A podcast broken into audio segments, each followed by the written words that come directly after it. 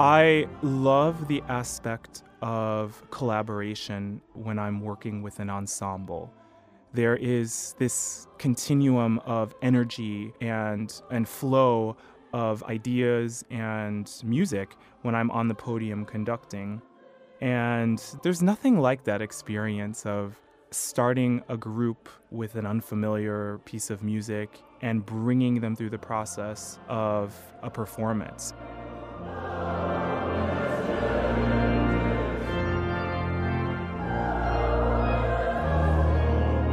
That's singer, educator, conductor, and music director of the Dessoff Choirs, Malcolm J. Merriweather. And this is Artworks, the weekly podcast produced at the National Endowment for the Arts. I'm Josephine Reed. It's hard to know what's more impressive about Malcolm J. Merriweather his rare and multifaceted talents, or his boundless energy and deep focus. Malcolm is only in his early 30s, but a person twice his age would be thrilled with his accomplishments. He has two master's degrees from the Eastman School of Music and a doctorate from the Manhattan School of Music. He has a brilliant career as a singer. He is director of choral studies at Brooklyn College. He is artist in residence at Union Theological Seminary. He is artistic director of Voices of Haiti, a 60 voice children's choir and he's conductor and artistic director of the renowned Dessoff Choirs. I'm going to be speaking with Malcolm about all aspects of his career, but I'm going to begin with the Dessoff Choirs, which has been called one of the great amateur choruses of our time. Begun in 1924, the choirs are composed of avocational singers who are known for their performances of choral work from pre Baroque to the 21st century mixing classical choral pieces with contemporary work. In 2016, Malcolm J. Merriweather became the group's ninth music director, adding that jewel to his already diverse career. And it's quite the task since the Dessoff choirs consist of three groups of singers. We have a chamber group of about 20 singers, a core group of 60 members, and a symphonic choir of up to 200 members. And we utilize these various choirs for different projects, symphonic projects, chamber music projects, and but the core choir rehearses weekly throughout our season. And who are the people who make up the choir? They are doctors, they are lawyers, they're teachers. Many are retired. We have college students. It's a really a diverse group, and uh, our members come from various backgrounds. Besides a good voice, what do you look for when you're choosing choir members? Well, of course, a good voice is primary, but in an audition, I'm not so much interested in perfection. I'm interested in how a singer thinks. So, in any given audition, there would be vocalises and also sight reading and pitch matching and pitch memory exercises. So, I'm interested in how singers function and try to figure out errors and how their ears collaborate with their other musicianship skills to go through this audition process. What is the job of the conductor in this particular instance when you're conducting a choir? It's multi-dimensional. Of course, my primary responsibility is leading weekly rehearsals and leading the group in concerts. But uh, a lot of planning goes into preparing for those rehearsals. I, of course, select the music for a given season. I audition the membership. And I get to do fun interviews like this to talk about the choir and its mission. But it's it's really multifaceted. I, I really serve as the face of the organization and the artistic voice. My goal is to inspire each of our singers towards a common goal and a, and a common mission in a given piece of music. We have the wishes of the composer written down, and it's my job to make that music come off the page and come alive.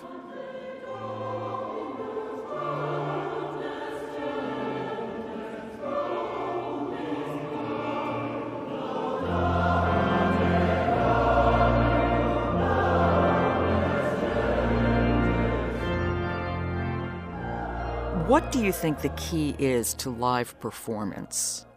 The key to live performance, I think, is being in the moment, but also being a step ahead and anticipating. I teach at Brooklyn College, and one of the skills that I'm always encouraging our students to hone is to anticipate uh, whether it be a page turn, whether it be a rest, whether it be a rhythm. Because if you're experiencing the music as it's happening, you're, you're already too late. So in live performance, I always try to be a couple of steps ahead as the director of the choir and encourage them to be a step ahead of where they need to be. You've said that the days of the audience sitting in rows looking up at the performers on a stage are rapidly coming to an end. Absolutely. In my role as music director of the Dessoff choirs, I've really tried to challenge those norms by placing the choir in positions throughout our performance venue around the audience in a quadraphonic fashion, just to really break down that barrier of audience and performer. I think that's really critical to keep our audiences engaged, and the feedback has been really outstanding. How did you come to Dessoff? It's interesting. Before I became music director, I was a frequent soloist as a baritone soloist. So I wasn't a stranger to the group. And when the position became vacant, I jumped at the opportunity to apply. And uh, lucky for me, I was successful. now, you're a singer, a conductor, and an educator. Yes, that's correct. Tell me when you began to sing. Well, my mother always tells the story that I was singing as a baby. My formal singing began as a chorister at St. Paul's Cathedral in Buffalo, New York, in their men and boys choir, where I participated in two to three weekly services at the cathedral and numerous rehearsals. It's a very serious and rigorous program. And I stayed with that choir through my voice change uh, until I was a senior in high school. What do you remember best from that time?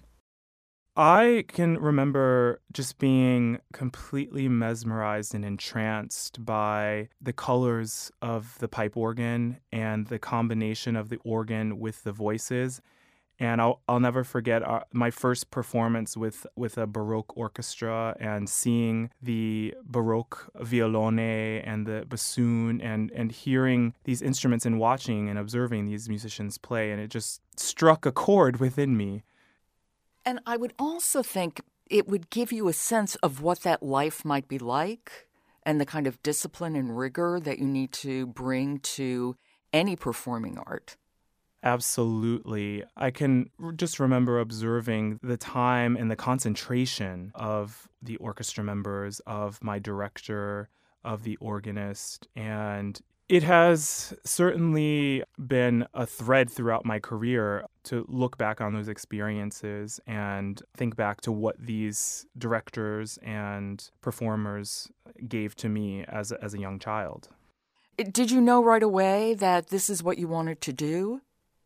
No, not exactly. I knew that I loved music, I knew that I loved performing, but it wasn't until it came time to apply for colleges and I began auditioning at different schools and, you know, received really, really positive feedback that I thought to myself, "Oh, this could be my career. This this this is what I could do for a living." And after that point, I really never looked back.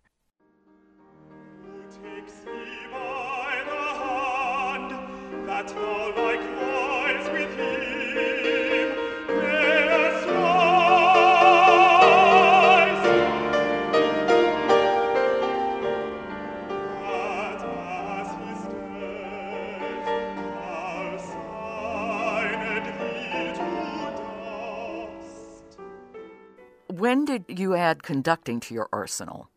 I began conducting at Syracuse University, and it's something that I've always been curious and I've never been afraid to take opportunities. And it was an opportunity that really fell into my lap. I was singing in an a cappella group and we needed a music director and I was elected the music director and I I really enjoyed that leadership aspect and that collaborative role working with ensembles after taking a conducting class and got uh, a master's degree in, in conducting. And I think everything in my undergraduate education prepared me to be a conductor from ear training from uh, studying piano and eventually studying organ, and of course my my private voice lessons. All of these aspects are are important when leading a group to prepare the music and prepare each of the vocal parts to understand the role of the instruments in relation to the vocal lines and harmony and rhythm and, and it's complex, but it's wonderful. now, tell me what you get from conducting that you don't get from singing, and vice versa. I imagine they complement each other beautifully, but I imagine each gives you something that the other perhaps doesn't. Oh, absolutely. I love the aspect of collaboration when I'm working with an ensemble. There is this continuum of energy and and flow of ideas and music when I'm on the podium conducting. And there's nothing like that experience of starting a group with an unfamiliar piece of music and bringing them through the process of a performance. And the performance is only really 10% for me. Usually, the rehearsal process leading up to the concert is the best part. And the concert is really sort of the icing on the cake. And as a singer, sometimes it can be pretty solitary. I mean, if I'm preparing for a solo gig, I'm I'm practicing at home by myself, and then that collaborative aspect comes in at the end. You're right; they're certainly opposite, but they're definitely complementary.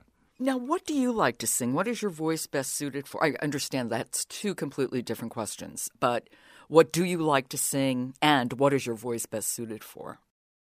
I love to sing concert music, oratorios, requiems, and the great choral orchestral works that have choirs. Uh, and I guess that's not a surprise. And my voice is, I'm a high baritone, so it's best suited for the music of Vaughan Williams and Brahms and uh, really uh, some Handel oratorios. Things like that are sort of what I sink my teeth into. I saw you with Dessoff singing Oh Freedom, and you sang the first verse, and then you conducted the choir.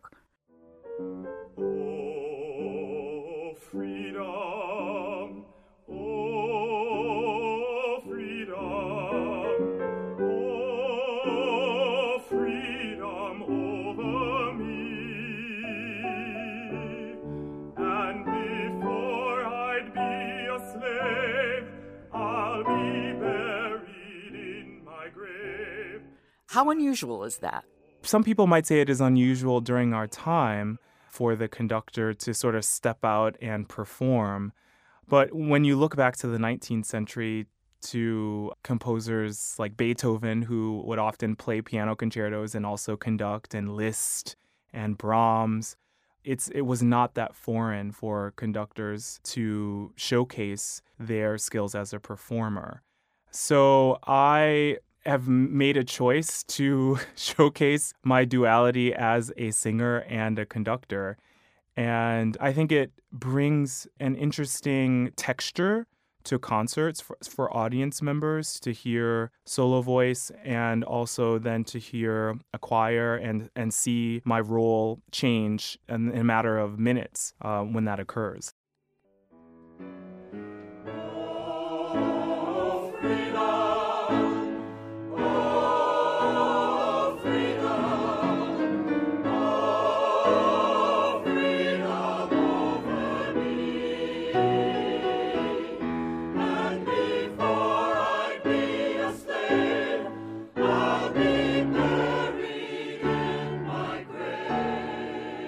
I thought it was actually quite wonderful. And I, I was thinking, when have I seen that? Maybe with a pianist. Mm-hmm. But I think like a, like Daniel Barenboim. Oh, of course. Yeah. Yes, it's not so common with with singers as conductors. Yeah, so it's it may be my niche. Yeah, I liked it. It was great. Thank you. What is unique about the voice as an instrument? I think that the voice is the most expressive instrument because each color, each vowel, each consonant has life through air and through breath. Now, each human voice is also inherently different. So there are so many colors on the spectrum when I think about the voices in the Dessoff choir. And I've gotten to know all of those voices very well and their strengths and, and the capabilities, their their strongs, their softs, the different articulation, the, the range. And it never amazes me what we are able to accomplish. Well, you're also the artistic director of Voices of Haiti. Yes, I am. Tell me about that program. I founded the program at the request of the Andrea Bocelli Foundation in 2016, January 2016. Voices of Haiti is a program that serves 60 children in Port au Prince who are uh, disadvantaged. Many come from one of the largest slums in Port au Prince. And the program is designed to bring some dignity and hope to their lives as they face uh, extreme social, political, and many other challenges in their lives. So they meet on Saturday mornings. They receive breakfast and they have vocalises. I've designed a program where they're learning how to read music, and we have solfege uh, study. And Back up, what is that? solfege uh, it's it's a way of reading music do re mi fa sol la si do si la so fa mi re do you may may uh, recognize it That from Yes. yes so the the program is comprehensive they also receive lunch uh, nutrition is really important for this Oh, I program would think. they have come a long way in two years. And it's one of the great joys of my life to travel to Port au Prince about once per month, sometimes more, to work with them. And when I'm not there, there are two local musicians who are working with them. And they send me recordings of the rehearsals, and I critique the rehearsals and give feedback and, and send those notes back to them it's definitely uh, what I call a passion project because it, it is impacting the greater world through the gift of music. Oh, their singing is so beautiful. Thank you.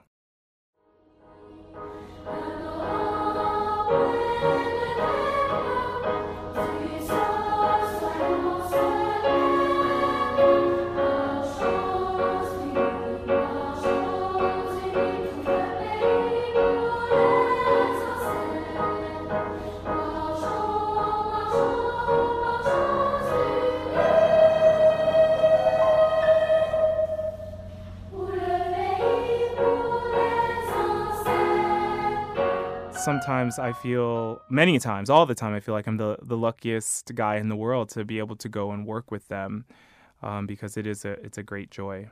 And you got to go to Rome and actually sing for the Pope, but then meet him. Yes, that's true. We brought all 60 children across the Atlantic to perform with Andrea Bocelli at his summer summer festival in Lajatico. And we were able to go to the Vatican and we were received by the Pope and we performed Ave Maria for him and also uh, two traditional Haitian folk songs. And after after our performance, he greeted every child and he also greeted me, and, and that was a, a great and supreme honor. That must have been such an extraordinary experience for those kids.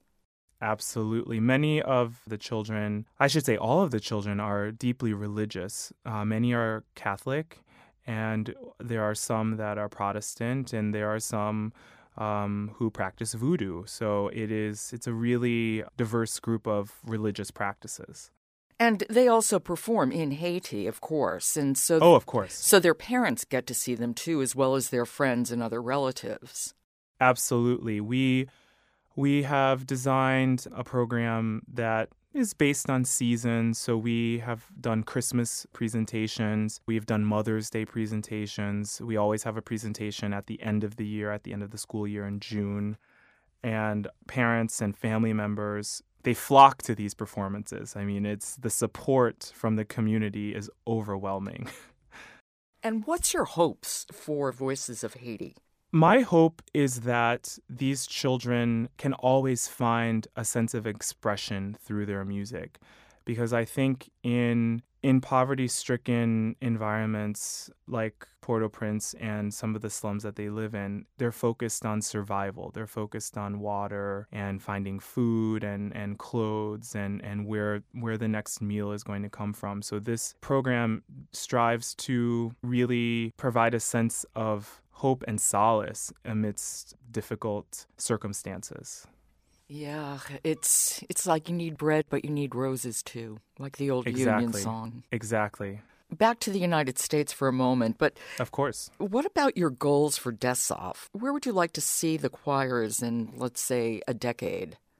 That's a really great question because we're 93 years old and we're approaching our centenary in uh, just under a decade.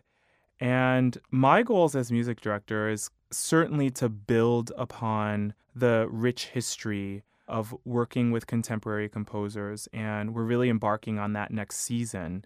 We're focusing on the bicentennial of Walt Whitman and there's a lot of choral music that has utilized Whitman's poetry. And Dessoff is actually commissioning five major composers to write new choral works to contribute to that bank of uh, Walt Whitman choral music. And this is an opportunity to really add and build upon the history of performing contemporary and new works. That's so interesting.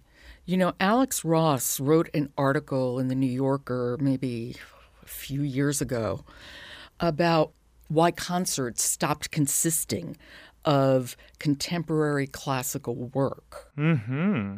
And he pointed to Beethoven. This is a gross simplification. But Ross said that Beethoven was so venerated, he shaped what we think about classical music and cast such a long and deep shadow that it obscured the work of contemporary composers. Well, yeah, I think that's a very, very good point that we are performing. Most institutions, music institutions, are performing music by dead white men. And while there is music being created all around us, and it is certainly a goal of mine to explore this music while the composers are still with us. And uh, there's such a just bevy of composers that are based in the New York area, the tri state area.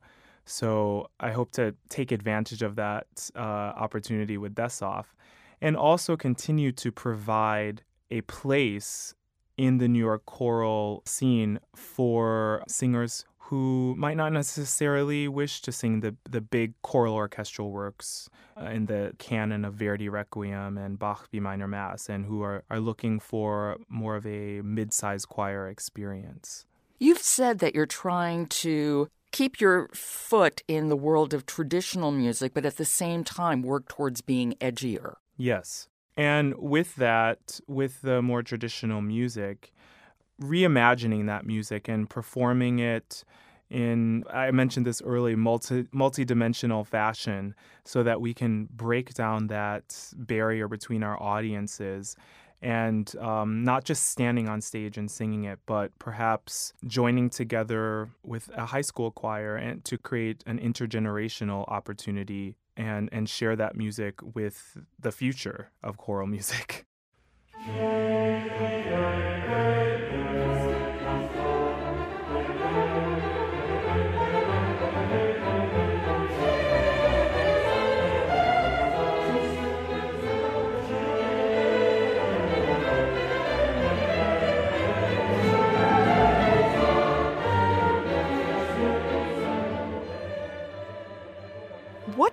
think draws people to chorus?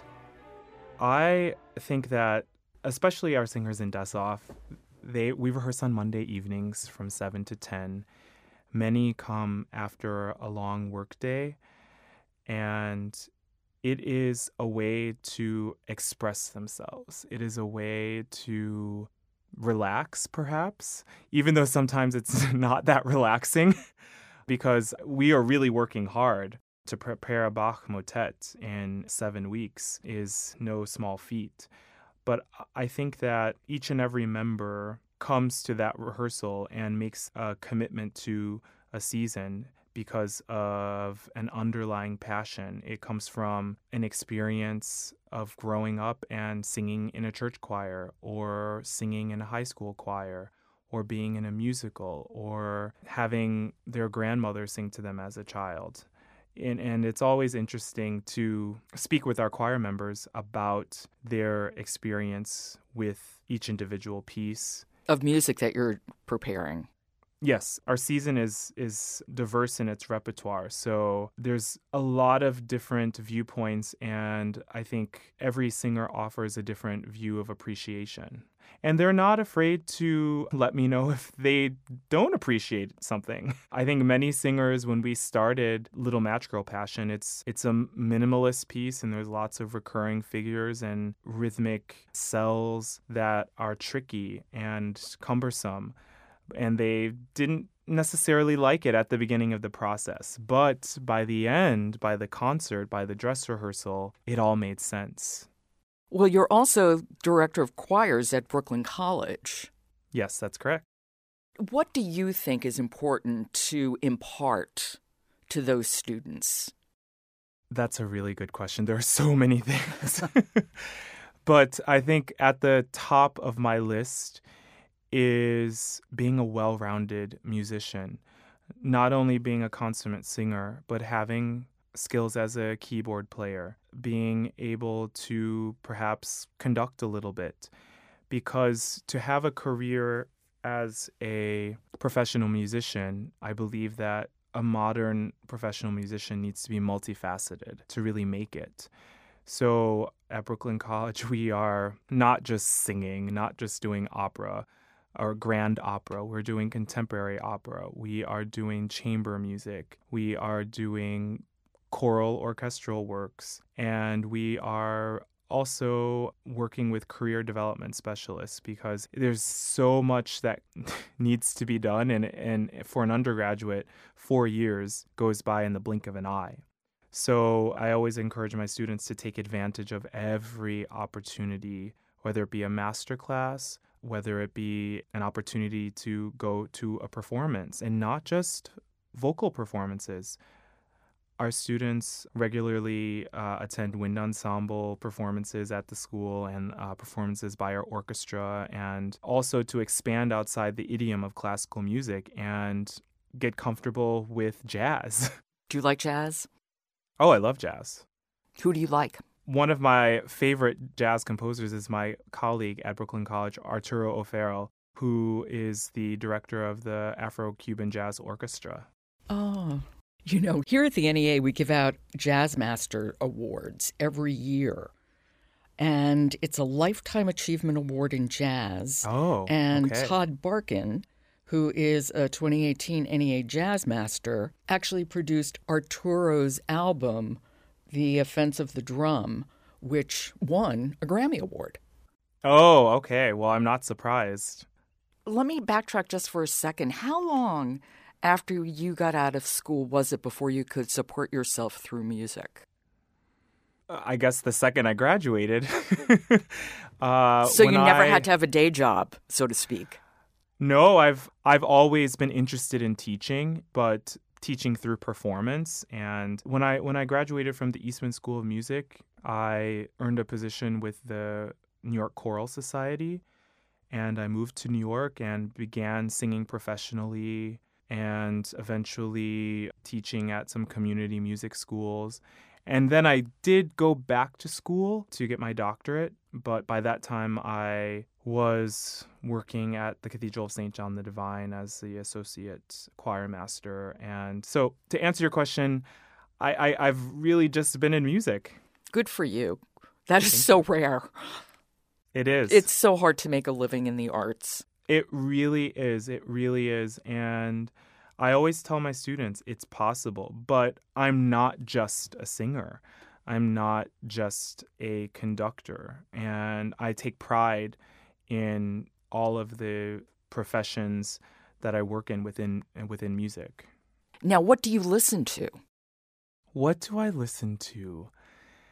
Oh, I spend a lot of time on the train. I live in Harlem and I teach at Brooklyn College. So I have about an hour and a half commute. So I listen to a lot. I love Mahler. So I listen to Mahler symphonies. I love Lieder. I listen to a lot of Lieder. I became a subscriber to Spotify and I do listen to pop music. I just put on a playlist that they've sort of prescribed and sort of listen to that as well. But on on any given day, it could be Brahms, it could be Beethoven piano sonatas, Bach. It's sort of up in the air. Just flip a coin, and you're fine on the subway listening to it. Do you have noise canceling headphones? Yes, yes. It's definitely needed on the subway. It's a it's a long commute, so I'm happy to have music. Yeah, I lived in Brooklyn and I went to Columbia. Oh wow. So So boy, you understand that commute. Do I know that commute like the back of my hand? And I think that's a good place to leave it, Malcolm, on the mighty A train. I want to thank you so much for giving me your time. And thank you so much for having me. It's it's been a pleasure to speak with you. Not at all, it's my pleasure.